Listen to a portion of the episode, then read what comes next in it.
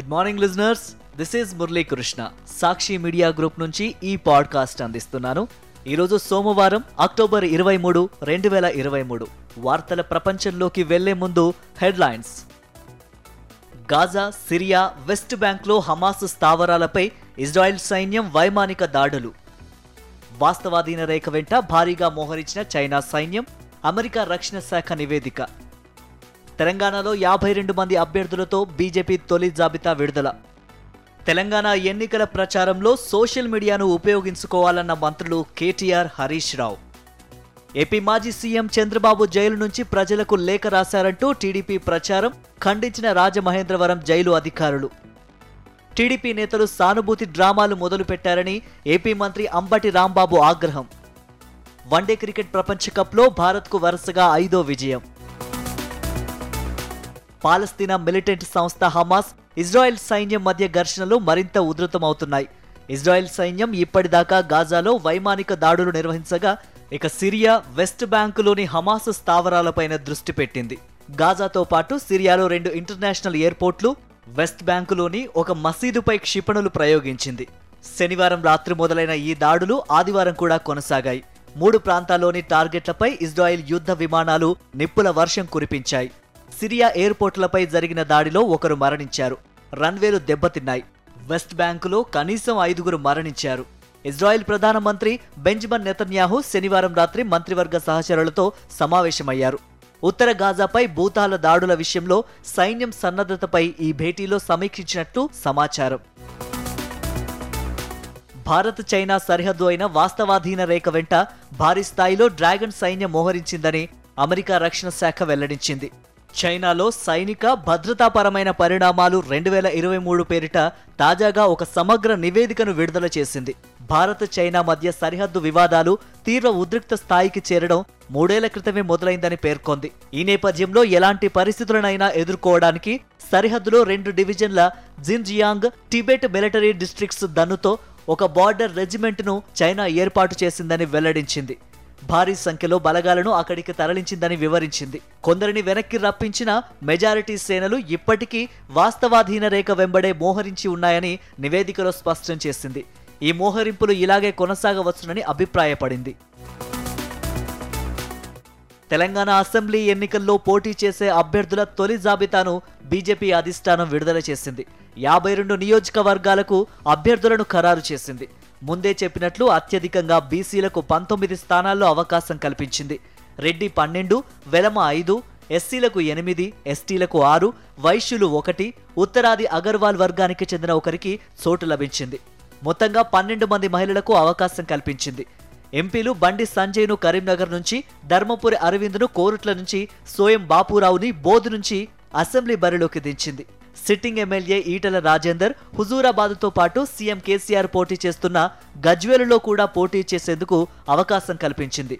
మరో sitting MLA T రాజా ఆదివారం suspension ఎత్తివేసిన నేపథ్యంలో ఈసారి కూడా గోషామహల్ సీటునే ఇచ్చారు. ఎమ్మెల్యే రఘునందన్ రావు మరోసారి దుబ్బాక నుంచి బరిలో నిలిచారు. కేంద్ర మంత్రి పార్టీ రాష్ట్ర అధ్యక్షుడు జి కిషన్ రెడ్డి మరో ఎంపీ డాక్టర్ కె లక్ష్మణ్లకు మొదటి జాబితాలో చోటు కల్పించలేదు. తెలంగాణ అసెంబ్లీ ఎన్నికల ప్రచారంలో భాగంగా సభలు సమావేశాలు నిర్వహించడంతో పాటు ప్రసార సామాజిక మాధ్యమాలను విరివిగా ఉపయోగించుకోవాలని మంత్రులు కేటీఆర్ హరీష్ రావు పార్టీ నేతలకు సూచించారు. ఓటర్లను ప్రభావితం చేయడంలో సామాజిక మాధ్యమాల పాత్రను కూడా దృష్టిలో పెట్టుకుని ప్రచార వ్యూహం రూపొందించుకోవాలని చెప్పారు. ఆదివారం హైదరాబాద్లోని జలవిహార్లో బీఆర్ఎస్ నియోజకవర్గ ఇన్ఛార్జీలు ముఖ్య ప్రచారకర్తలు వార్ రూమ్ ఇన్ఛార్జీల సమావేశం జరిగింది. కేటీఆర్తో పాటు మంత్రి హరీష్ రావు హాజరై ఎన్నికల ప్రచారం సమన్వయం తదితర అంశాలపై దిశానిర్దేశం చేశారు. ప్రతి నియోజకవర్గానికి వార్ రూమ్తో పాటు పర్యవేక్షణకు సెంట్రల్ వార్ రూమ్ ఏర్పాట్లు చేసినట్లు కేటీఆర్ వెల్లడించారు. స్కిల్ డెవలప్మెంట్ కార్పొరేషన్ కుంభకోణం కేసులో కూడా తనకు అలవాటైన రీతిలోనే న్యాయ పరీక్షను ఎదుర్కోకుండా సాంకేతిక అంశాలను అడ్డుపెట్టుకుని తప్పించుకోవడానికి ఏపీ మాజీ సీఎం చంద్రబాబు ప్రయత్నిస్తున్నట్లు స్పష్టమవుతోంది.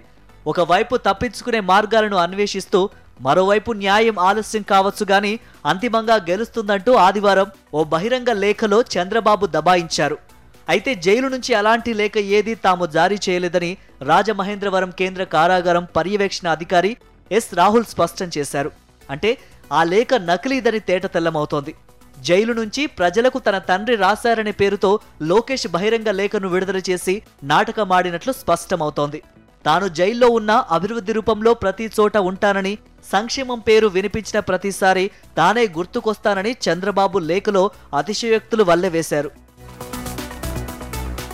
ఆంధ్రప్రదేశ్ మాజీ సీఎం చంద్రబాబు నాయుడు అవినీతి కేసులో జైలుకెళ్ళి నలభై నాలుగు రోజులైనా పవన్ కళ్యాణ్ మినహా ఎవరూ పట్టించుకోకపోవడంతో టీడీపీ నేతలు సానుభూతి డ్రామాలు మొదలుపెట్టారని రాష్ట్ర జలవనరుల శాఖ మంత్రి అంబటి రాంబాబు ధ్వజమెత్తారు.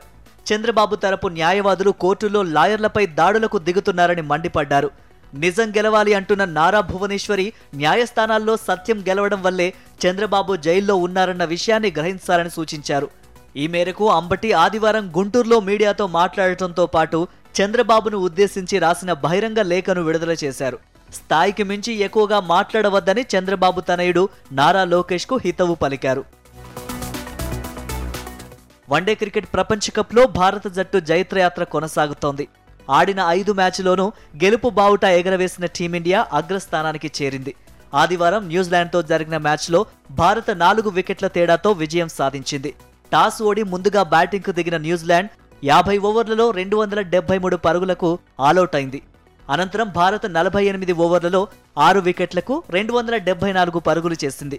విరాట్ కోహ్లీ నూట నాలుగు బంతుల్లో తొంభై ఐదు పరుగులు రోహిత్ శర్మ నలభై బంతుల్లో నలభై ఆరు పరుగులు రవీంద్ర జడేజా నలభై నాలుగు బంతుల్లో ముప్పై తొమ్మిది పరుగులు చేశారు. భారత జట్టు తమ తర్వాతి మ్యాచ్లో వచ్చే ఆదివారం లక్నోలో ఇంగ్లాండ్తో తలపడనుంది.